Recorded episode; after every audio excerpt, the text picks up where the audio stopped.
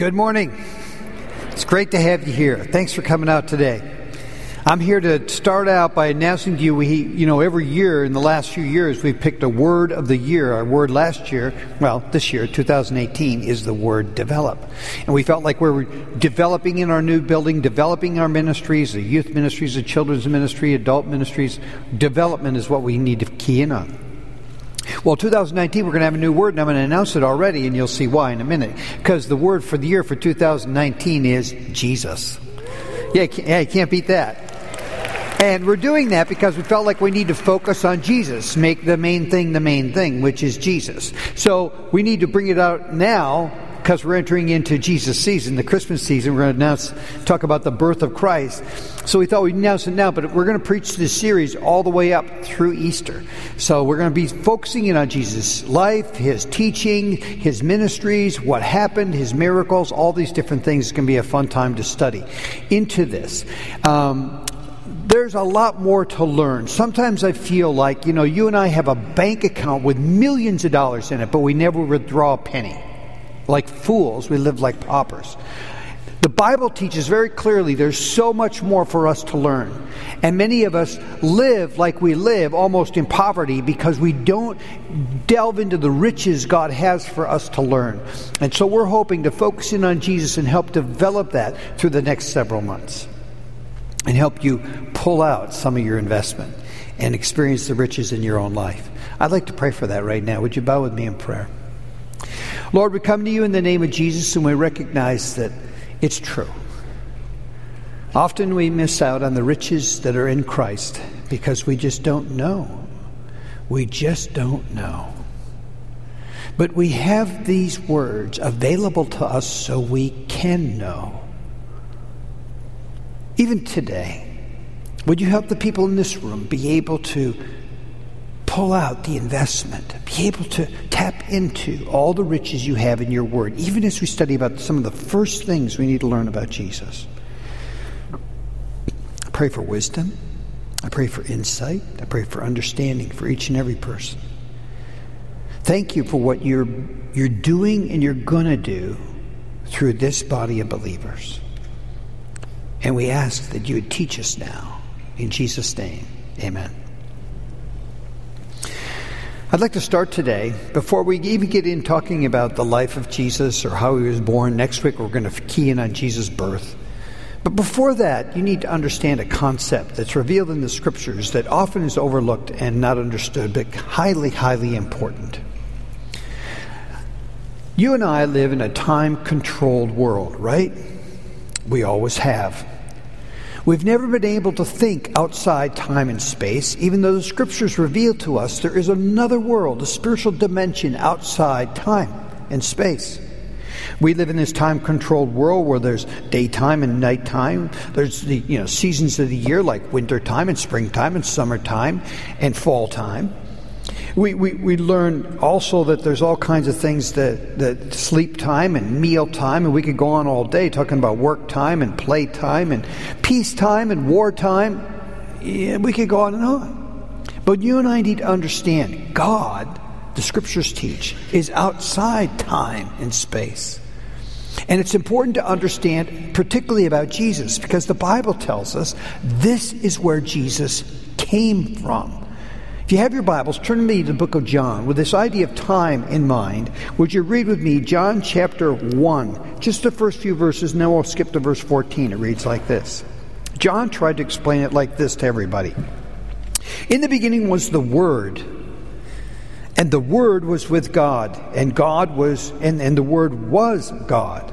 He, referring back to the Word, was in the beginning with God. All things were made through him, and without him was not anything made that was made. In him was life, and life was the light of men. The light shines in the darkness, and the darkness has not overcome it. Skip to verse 14, reads like this And the Word became flesh and dwelt among us. And we have seen his glory, glory as of the only Son from the Father, full of grace and truth. Okay, with that same thought in mind about time and the Word and how it became flesh, talking about Jesus, turn with me to now Philippians chapter 2. The author to the Philippians, again, God's trying to introduce to us a concept about who Jesus is. Let's pick it up at verse 5 of chapter 2. 2 5 starts like this.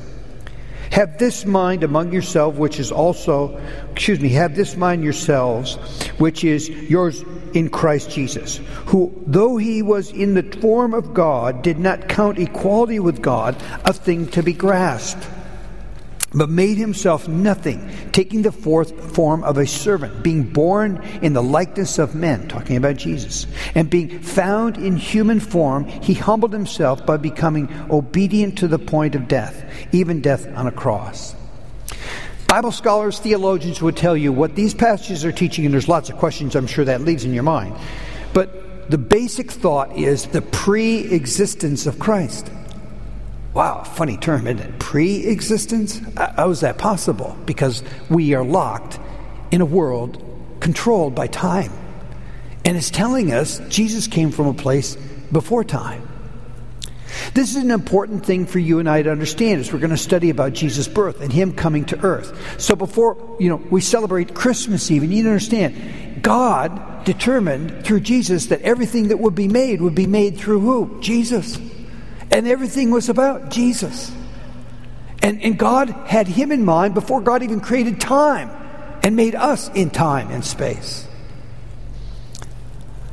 This is an important thing for you and me to get. It's almost like there's a spiritual gap uh, between spiritual reality and our reality. You know, here's eternity, here's God in, in all of uh, Father, Son, and Holy Spirit in eternity and He created time, the reality you and I live in. And there's this huge gap in between. And what the scriptures are trying to tell us over and over again is that Jesus is the one that bridges the gap between eternity and time.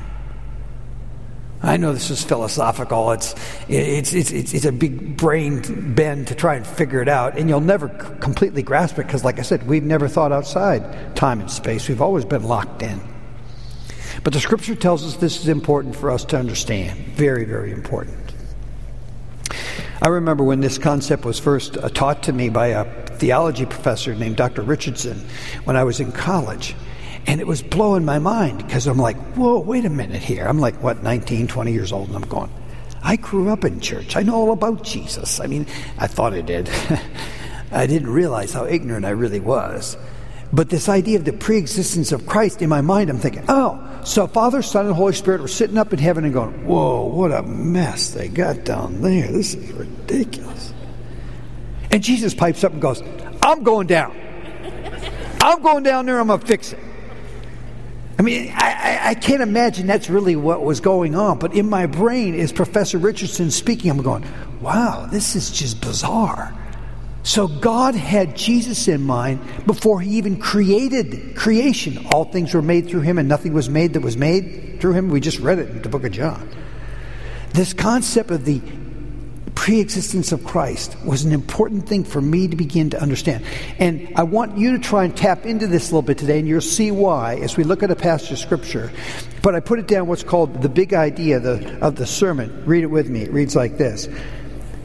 God determines all time, for all things, and all peoples.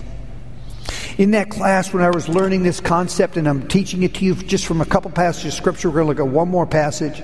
Just help me understand differently about who God is, who Jesus is, and who I am. And get a perspective like God has about life, about Him, about reality. Like I said, there's this huge gap between God and eternity and us and time. And the one that bridges the gap is understanding Jesus. This is why we're going to take several months to study about Jesus. This is why I'm introducing this concept to you now before we can get into it. And one passage that helps us understand this, maybe better than any other, is in the book of Galatians, where Paul's talking to a church, another church at Galatia. So here's like the third place in Scripture we find this teaching. It's Galatians chapter 4, verses 4 and 5. Point one in your outline, trying to explain this to you, reads like this God determines a time for Jesus to come. And in John, excuse me, Galatians chapter 4, verse 4, it teaches us that. Follow along with me. Here's what it says. But when the fullness of time had come, God sent forth his Son, born of woman, born under the law. So God created time, and then there, He allowed time to be full, because to a fullness of time. There's a time when God exactly picked for Jesus to come. Now, of course, Bible scholars and theologians have talked about this for years. Some, some have even speculated, well, there were some particular things at that time that all kind of seemed to coincide. For example, the Roman government in Italy ruled the world at that time, which meant there was a great peace time right? Because if they rule, there's not going to be much fighting because everybody's afraid of Rome. They run everything. So there's a peacetime in the world. Good time for someone like Jesus to come. If you're going to spread the word about Jesus and who he is as the Savior, you would need to have peace and not wars going on to be able to spread the word. Good point. Or the Greek culture and the Greek language at that time was preeminent all over the place. And that became a common language. So now people had a common language for marketing and talking. Yeah, it was a common trade language, Greek. Also, the Romans had created a road system they created road systems into different countries because they ruled them all that had never existed before. Again, spreading of the gospel. This is what the Apostle Paul used in the book of Acts when he spread the gospel. Some have even said maybe it was the Jewish teaching of monotheism. Monotheism means there's mono, there's only one God. Now, you could put all these factors together and say, seek the fullness of time. God brought, well, yeah, but it wasn't a band thing. Look at the next thing it says. In, in Galatians 4 4, read it again, it says, um, but when the fullness of time had come, God sent. Notice that, the next two words God sent. Man didn't send. It wasn't just the coordination of a perfect, God was just kind of waiting and waiting and waiting until everything came together. No, God determined this is the time. That's why I use that word determined in my outline. He determined this is the time. God picked it, not man. And God decided it was time for him to come to earth. He selected it for him. He didn't send someone else. He had sent prophets. He had sent Moses. He had sent all kinds of others. Now he was coming. It's as though in, during time, God's got a plan. And when you think of time and read the whole Bible, you begin to see wow, from the very beginning to the very end, God's working this through in time and space, even though He's from outside time and space. And He's going to bring us someday into that place called eternity outside of time and space where He's at. This is important theologically or in your mental thinking of things to understand. It starts making sense now of the rest of Scripture when you can get this concept even a little bit in your cranium, you know? As we um, think through this concept and read a little further, look how it defines it the rest of the way in verse 4. It says this that Jesus was sent forth and he was born of a woman. Why would God have him born as a woman? So that he could become a man. God, in the concept in which he exists, who created mankind in his holiness, his perfection, his righteousness, his justice, decided that the best thing to do to make things right that had been made wrong through sin entering into the world said, Well, I'm going to have to become a man, and be, when I become a human being, then I can pay the price for the sin of the human being. That's what God determined. So you have to be born of a woman like the rest of us. Then look what he said next born of a woman and born what? Under the law. Under the law.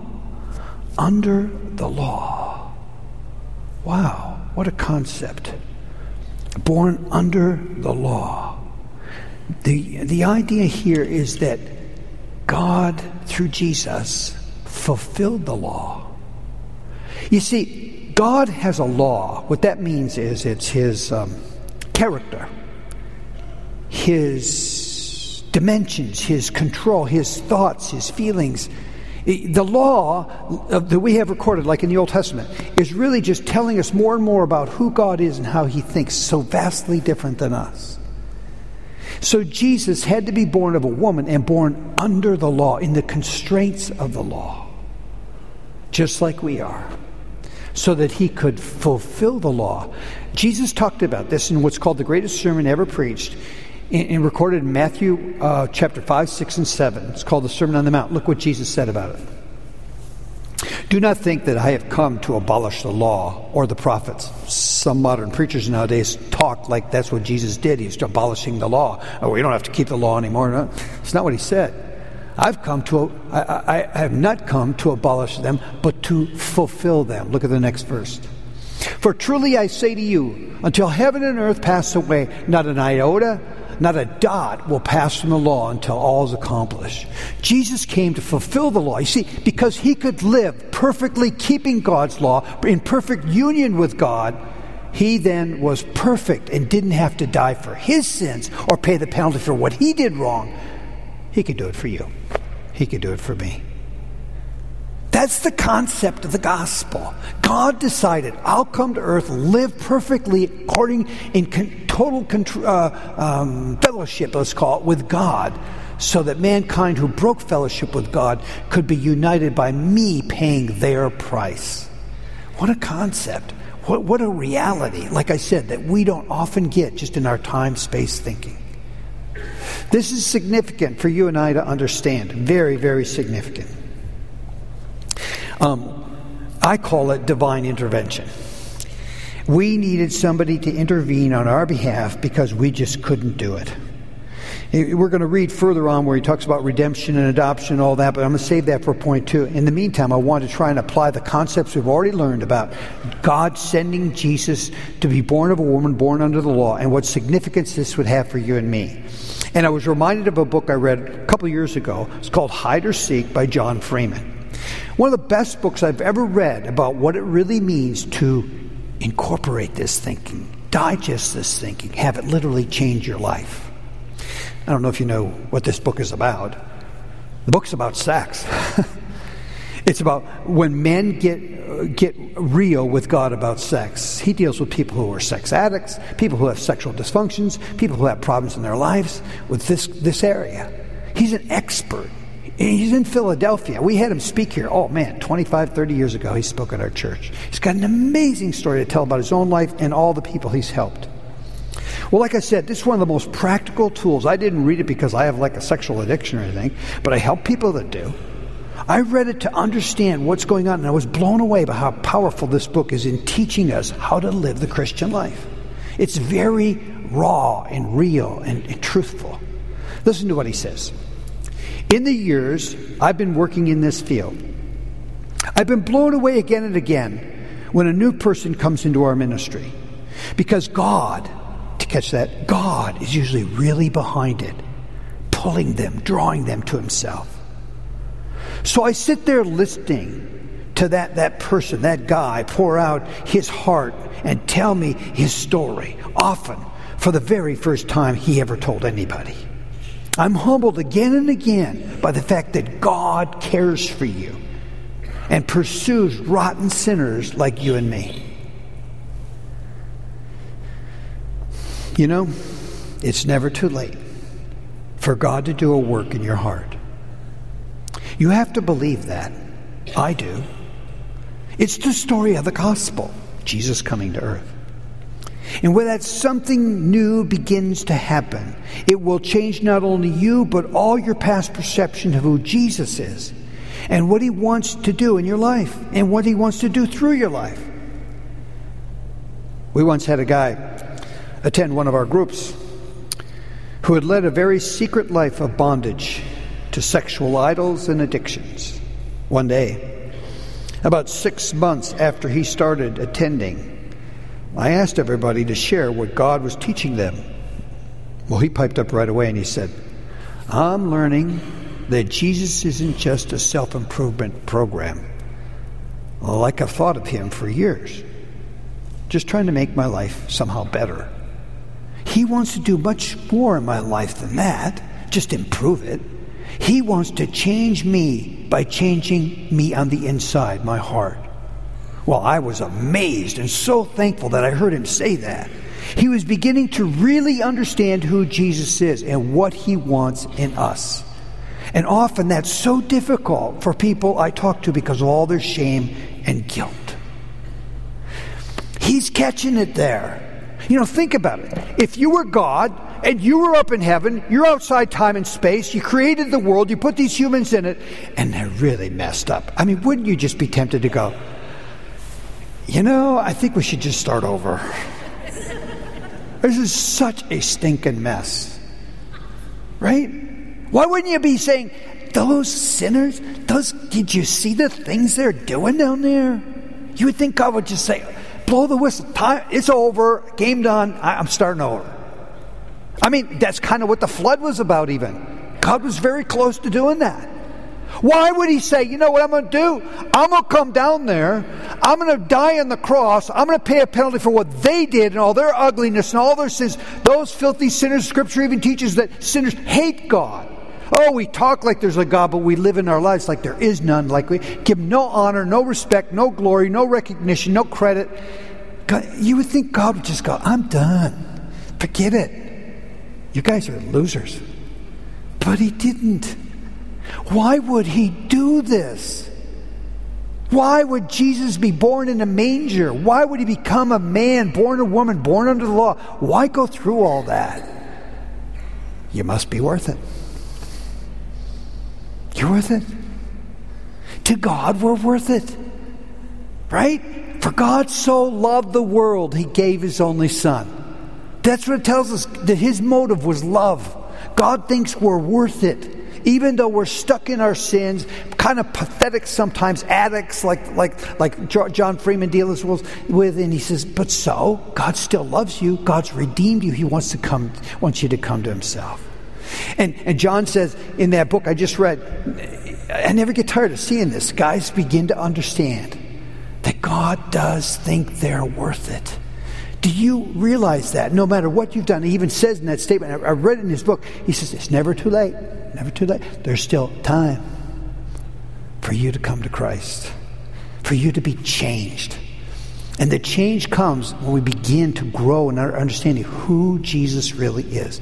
It's God saying you're worth it, coming to save you and rescue you. Powerful teaching, isn't it? Beautiful. Well, that's the first thing we learn. Look at the. Um, the next verse. And point two God determines a time for you to come.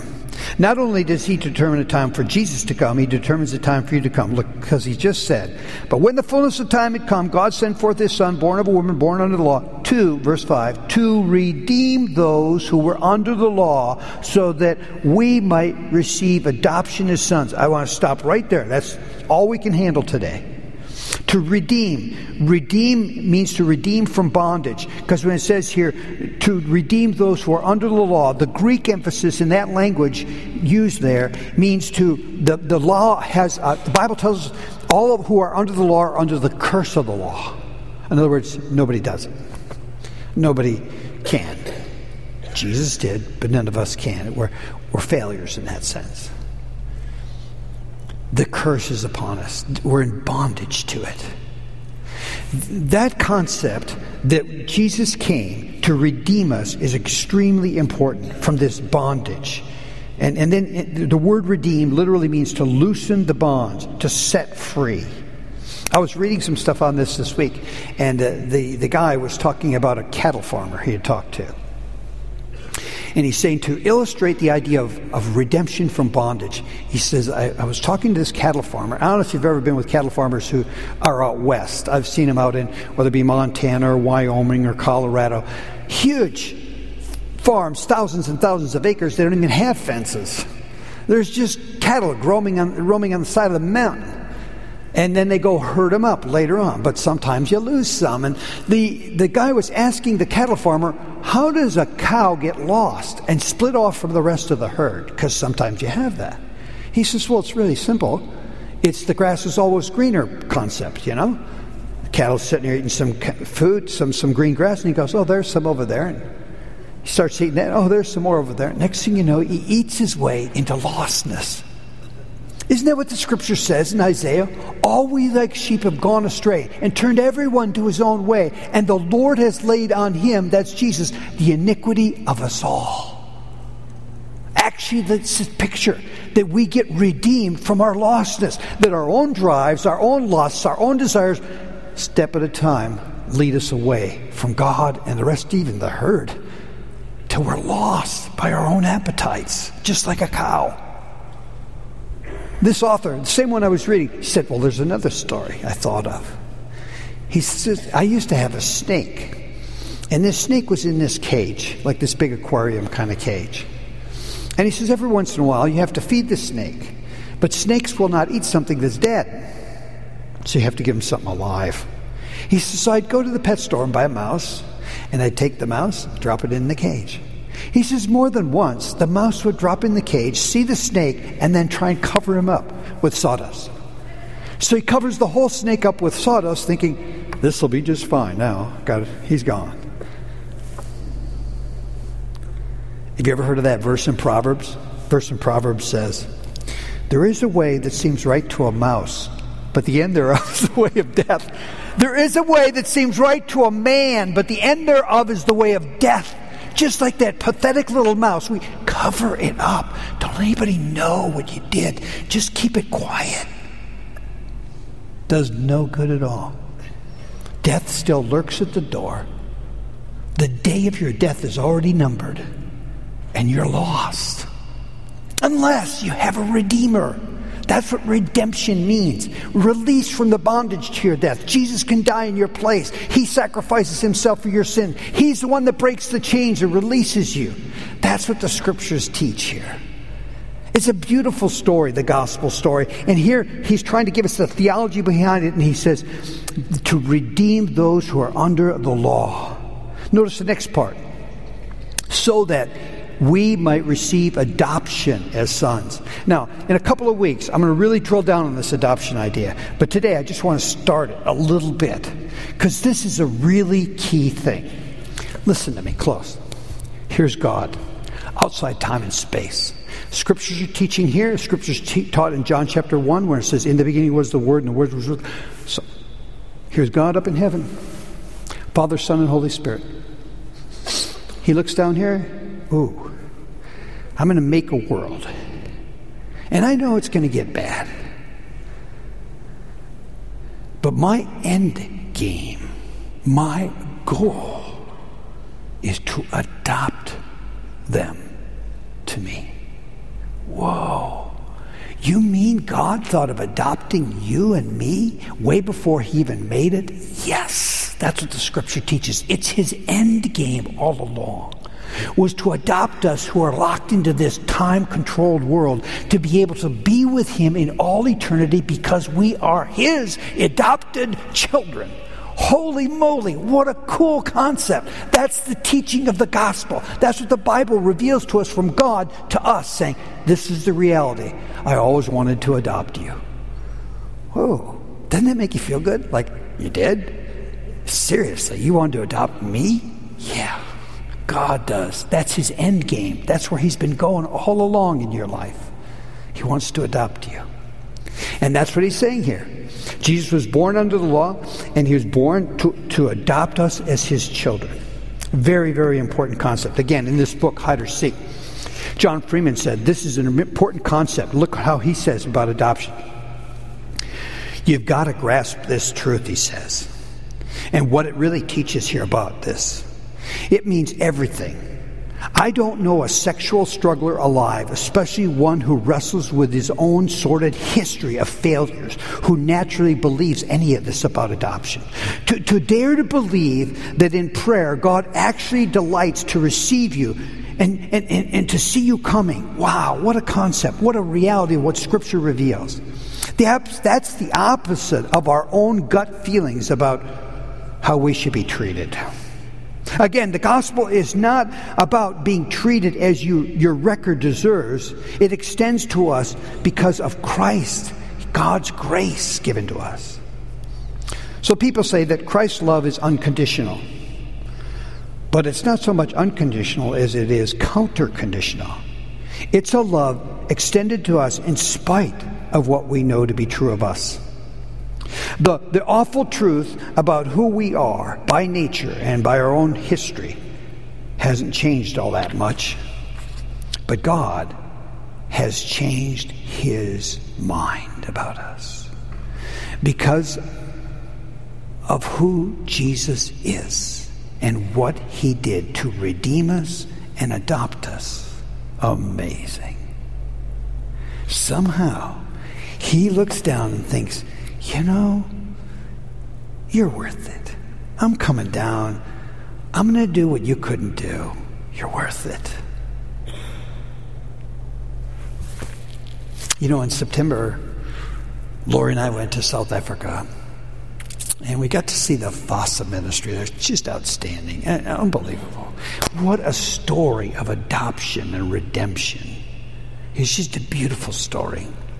So today I invited uh, Jody, Jody Adams, to come out. He's going to share with you a couple of stories because he's working there. He was one, an elder in our church. I lived here in South Jersey, sold everything, and moved to South Africa. And Jody and his wife Kathy are working there now. Let's just give some applause. Hey, Jody, good to have you here, man. Good morning. So, come on up. So I asked Jody today because I'm telling you, there was story after story after story of kids that I met there. We're talking, you know, grade school kids, high school kids, college kids, and older even. They, work with all of them. It's a beautiful process of discipleship, just amazing. But some of these kids, guys, they come out of such ruin, such heartache, such terrible circumstances. And the redemption is so clear that Jesus redeemed him, and the adoption into the family of God is so powerful. So, Joe, just share with us a couple of stories, like he did the last service, about, about this whole process of redemption and adoption. Sure, I'd love to. Uh, there was a young man who became a part of our ministry. Um, we first met him last year. And as we were going into this one school in particular to do church services there every week, we would see him quite often. And he seemed like a, a nice, happy go lucky kid, you know, uh, all things considered for their environment. And um, we got to know him a little bit. And he had two friends that also came to the services with him. And those two young men both got saved. They both had received Jesus Christ as their Savior. But Alfred didn't. Not then. And so his two friends, Sam and Jeffrey, would continue over the course of the next several months to, to encourage him and to share with him the good news of Jesus Christ. And Alfred continued to come uh, to our church services and some of the other things that we did outside of that. But there was something that we didn't realize about Alfred that is you know, quite common for, for people, is that he had uh, some things going on inside of him that we didn't know about. That mm. despite his outside, his outward appearance, there were some things that were eating him up on the inside. He was slowly becoming an alcoholic. As a 16 or 17 year old young man, wow. he was already frequenting the taverns in this community where he lived. And of course, the tavern owners had no problem with underage drinkers. Uh, they just wanted his money. And so it was not uncommon for him to skip school and to spend the day at the tavern getting drunk, or even perhaps to spend a whole weekend intoxicated with others. Uh, and that was becoming his lifestyle. And he was in bondage to that, and he knew it and he wanted to be uh, released from that, but he, he didn't know an alternative. Uh, along with that, as many young people do, they aspire to have an image that they project to people. And it's no different even in South Africa, in the middle of nowhere, South Africa. It is, it is no different there.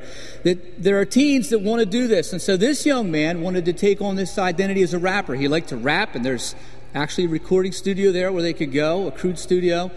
And so, along with this whole kind of image of him becoming a rapper, comes everything that he thought goes along with it uh, a lifestyle of being crude and, and very lewd behavior. And this was what identified him. But he knew that this was very destructive for him. And he came to know Jesus Christ as his Savior. There was a day where he humbled his heart and he received Jesus as his Savior, forgive him of his sins. And Alfred started to change almost immediately. He had a hunger for God's Word. And so it was not uncommon for him when any of us were engaged in a spiritual conversation with even one of the other kids that Alfred would slide right into that conversation because he wanted to take it all in. He was so hungry for the Word of God. Or if he had a question about something that he had read in God's Word, or just something that, some spiritual thing that he had heard before that he wanted to know about, he would not hesitate to ask. In fact, he still texts Kathy all the time, even while we're here. He's just an amazing young man of someone who was bought out of sin. Mm. But not just that, God brought him to himself. And so Alfred's desire now is not to live for the things of this world, but he wants to know and he f- wants to find out from God's word, how do I live for the Lord now? Because that's what I want to invest in. Real redemption there. Real redemption. Amen. Amen. We also met a young lady last year. Her name was Lisejo, and that translates to lucky. So we called her Lucky. And we got to know Lucky one day. She came to Kathy after one of our services, and she was very angry. She was visibly um, bothered. You could see that about her when she came to talk to Kathy. And we found out in this Kathy's conversation with her that there was this, this anger was something that she wanted to be released from. She felt that this just consumed her. And she was, in fact, in bondage to this. And in, in this anger and this rage that was pent up in her, it, was, it wasn't uncommon for her to project this onto others. And what we later found out about Lucky was that she was part of a satanic cult. And in fact, Lucky was being groomed from the time that she was a young girl. She was being groomed to become a princess in this cult. And so, one of the things that she was challenged to do, if she was going to continue to rise up in, this, in, in levels in this cult, would be to murder her own mother. Wow. Lucky couldn't come, she couldn't bring herself to do this. But there was this battle that was going on inside of her about what things that she would be involved with. And so there was because of her the influence that was immediately around her on a regular basis because of the things she wrestled with there was this this anger and this pent up rage. But lucky when in, upon hearing the good news of jesus she re- also received jesus christ as her savior. And the transformation in lucky's life couldn't have been more dramatic. She was lucky. she would carry a bible with her wherever she went Kathy and I would go to the school, and it didn't matter if it was during school or after school. Lucky had a Bible literally clenched in her arm. She read it all the time because she knew that that's how God was changing her was through His Word. She was redeemed, and she's now like in a new family, the family of God. She's now adopted. part of the family of God, and she was left that old family, and as part of the family of God, she wanted the things of God to consume her, and she knew that by being in God's Word, she, that would happen. In fact, she challenged other Christian kids. If you call yourself a Christian, where's your Bible? Why don't you have your Bible with you at school with you? Why aren't you reading God's Word? Yeah. And it was just an amazing picture of redemption for her to know that she was bought out of Satanism. She was bought out of the bondage of sin for God to receive her unto himself. That's a beautiful story. Beautiful story. Praise God. Yeah. Amen. I told I told uh, Joe before he came out. I said, "Tell us a couple of stories because he could go on all day." And I said, "But if you got time, you could throw in a third one." Okay, let's have, we have time. Go ahead. Uh, amen. Uh, we also um, are friends with a young lady, named Mosa. And we met Mosa a couple years ago, and she's just this tiny little thing. She's barely five feet tall, and she has the quietest, softest little voice. She seems like the sweetest little thing. And um, we came to find out about Mosa that a lot like Alfred, she had these things going on in her life that, you know, that we wouldn't know about just by talking to her. And we found out that Mosa was also a, very, very angry uh, young lady. And she, as much as anyone that we've ever met, she felt the weight of her sin. She felt the weight of the separation that the sin in her life, life causes from God. She believed that there was a God. But she also knew that because of her sin, she was separated from God. And the thing that was tragic about Mosa was that she thought there was no way she could ever be forgiven. And that discontentedness brought so much turbulence into her life, so much anger and, and just um, the, the way that fleshed itself out. In fact, we found out later that Mosa at times slept with a knife under her bed because she contemplated murdering her own mother. And she just thought there's one night she's going to get up and she's going to go through with it. Uh, but Mosa never did carry, it, carry that out. Mosa came to Kathy one day as we were involved in a ministry, and, and she wanted to talk a little bit about, as, as she had heard Jesus presented about salvation through Jesus, she wanted to hear more about that. And as Kathy was able to share with her from John that Jesus came into this world not to condemn, but to save. Amen. And Mosa placed her faith in Jesus Christ as her Savior. And today, she knows that she's forgiven because of one thing, and that's because Jesus Christ died for her sins. There was no other way she was going to be forgiven. And so she has been bought out of that bondage that she knew that she was separated from the God who made her and who loved her. And so we just praise God that Mosa, mm. for two years now, has been growing in Christ. Amen. God bless. Thanks for coming, Joe. Thanks, Oh, awesome to have you. We'll keep praying for you. Okay, what are you supposed to do? What are we supposed to do? I think of two verses in the Bible that tell us two things that we need to do with time. The first one is in the book of Second Corinthians. Let's put it on the screen. Second Corinthians 2 says this For he says, In a favorable time I listened to you, and in a day of salvation I have helped you. Behold, now is the favorable time. Behold, now is the day of salvation. I don't know if you've ever been saved like he's talking about here, Jody was talking about. Have, do you know for sure you're a Christian? Have you put your faith and trust in Christ? The Bible tells us, you want to talk about time? Now. Now's the time, right now. Don't delay, don't wait. You can know for sure you have eternal life. You can know for sure that Jesus is your Savior. All you need to do is pray the sinner's prayer, ask Jesus in your heart. I'll help you in just a few minutes if you want to do that. Second thing the Bible says about time is in the book of Ephesians, chapter 5, verses 15 and 16. Look carefully then how you walk, not as unwise, but as wise. He's talking to Christians. Making the best use of your time because the days are evil. He's saying you still live in a corrupt, sinful, evil world, but you have a certain amount of time left before God takes you home to eternity. Invest your time wisely. Use your time rightly. Don't waste it. Don't talk like you're a Christian, but not live like it with your priorities. And what I'd like to do right now is pray with you about those two things. The worship team's going to come out. They want you to think about this. I want you to think about this. The song they're going to sing, we don't even want you to sing. Just use this as a time of processing what God's been talking to you about. I know God speaks to human hearts, and He's been speaking to yours, I hope, today. Let him speak some more. Let me pray this prayer with you. Bow your heads. Let's pray.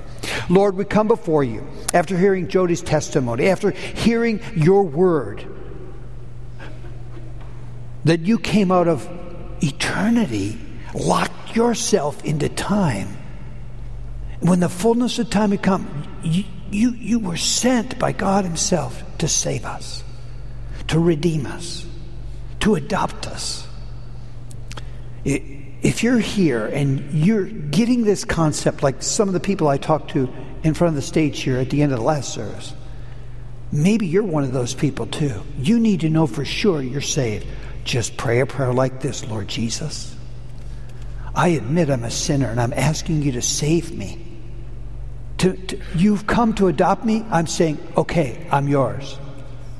Come into my life, make me the kind of person you want me to be. Please forgive me of my sins. I, I recognize that, that I've been that way. But I know there's nothing too shameful. Listen to me, nothing too shameful. A man came up in the last service talking about shameful things he had done. He even had to go to prison for it. And now God redeemed him. He's redeeming you too. Through faith in Christ. Or maybe God's putting pressure on you about your time, the time you have left, the way you invest it. When God's adopted you into his family, but we sometimes don't live like it. We live like we're pretty much our own, not his. Cry out to God today. Lord, I want to cry out for those people right here, feeling that in their heart, saying, Lord, show me what I need to change. I need change here. I need revival. I need renewal. Bring that to me this Christmas season. As I focus in on Jesus, help me see what you're calling me to invest my time in. So, Lord, we come before you today. Help us as, as we listen to this song now to just be at peace, trusting in you, rethinking our life, and turning our hearts and minds to you. In Jesus' name, amen.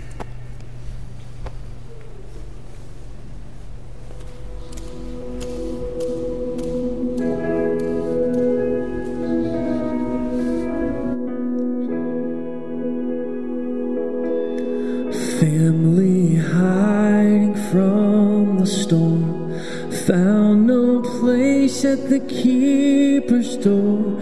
It was for this a child was born to save a world so cold and hollow. The sleeping town did not know that lying in a manger. Low, a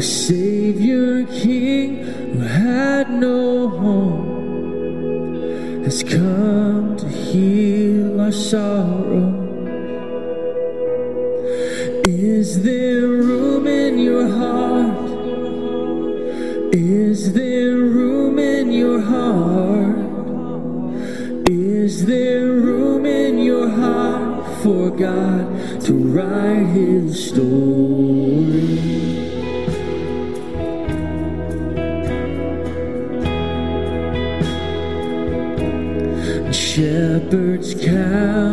Sheep at night, do not fear the glory light. You are precious in His sight, and God has come to raise the lowly. Is there room in your heart? Is there room in your heart? And for God to write His story? And you can come as you are, but it may set you apart when you make room in your heart and trade your dreams for His glory.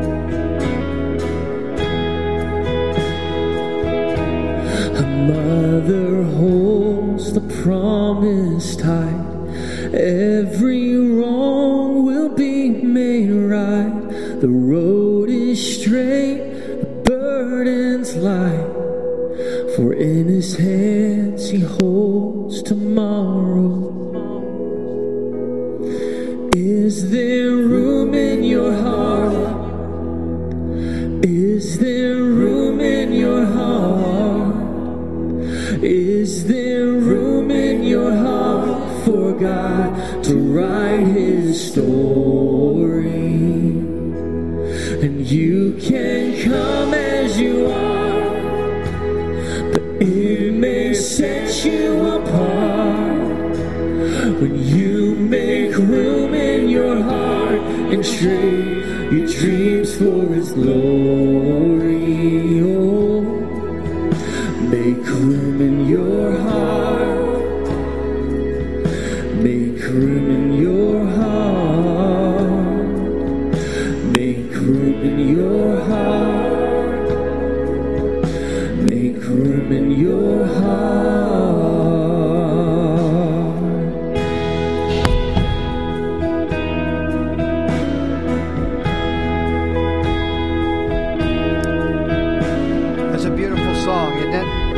Very pretty song. Is there room in your heart? I'd like you to stand with me and let me pray over you as you leave today. Lord, we've been trying to meditate and think about the concepts we've learned today. Things so far beyond our comprehension that there's no way, if it hadn't been revealed in your word, that we could ever think it up. No human being could. And yet it's so true. And then when we see it demonstrated in people's lives, like Jody tells stories of, and many people, even in this room, have seen it. Father, I pray for those who have accepted Christ as their Savior today to be able to confirm it and even tell others about it. I pray, dear God, for those who have made decisions today to not waste time, but to invest their time the time you've given us by your grace on this earth to raise up the next generation of leaders. So, Lord, we come before you, thanking you for letting us be here today and learn what we need to learn. To be able to withdraw a little bit from the account of truth that we have so richly been given by Jesus Christ. Thank you, Lord. In Jesus' name, amen. God bless you. Have a great week. See you next week.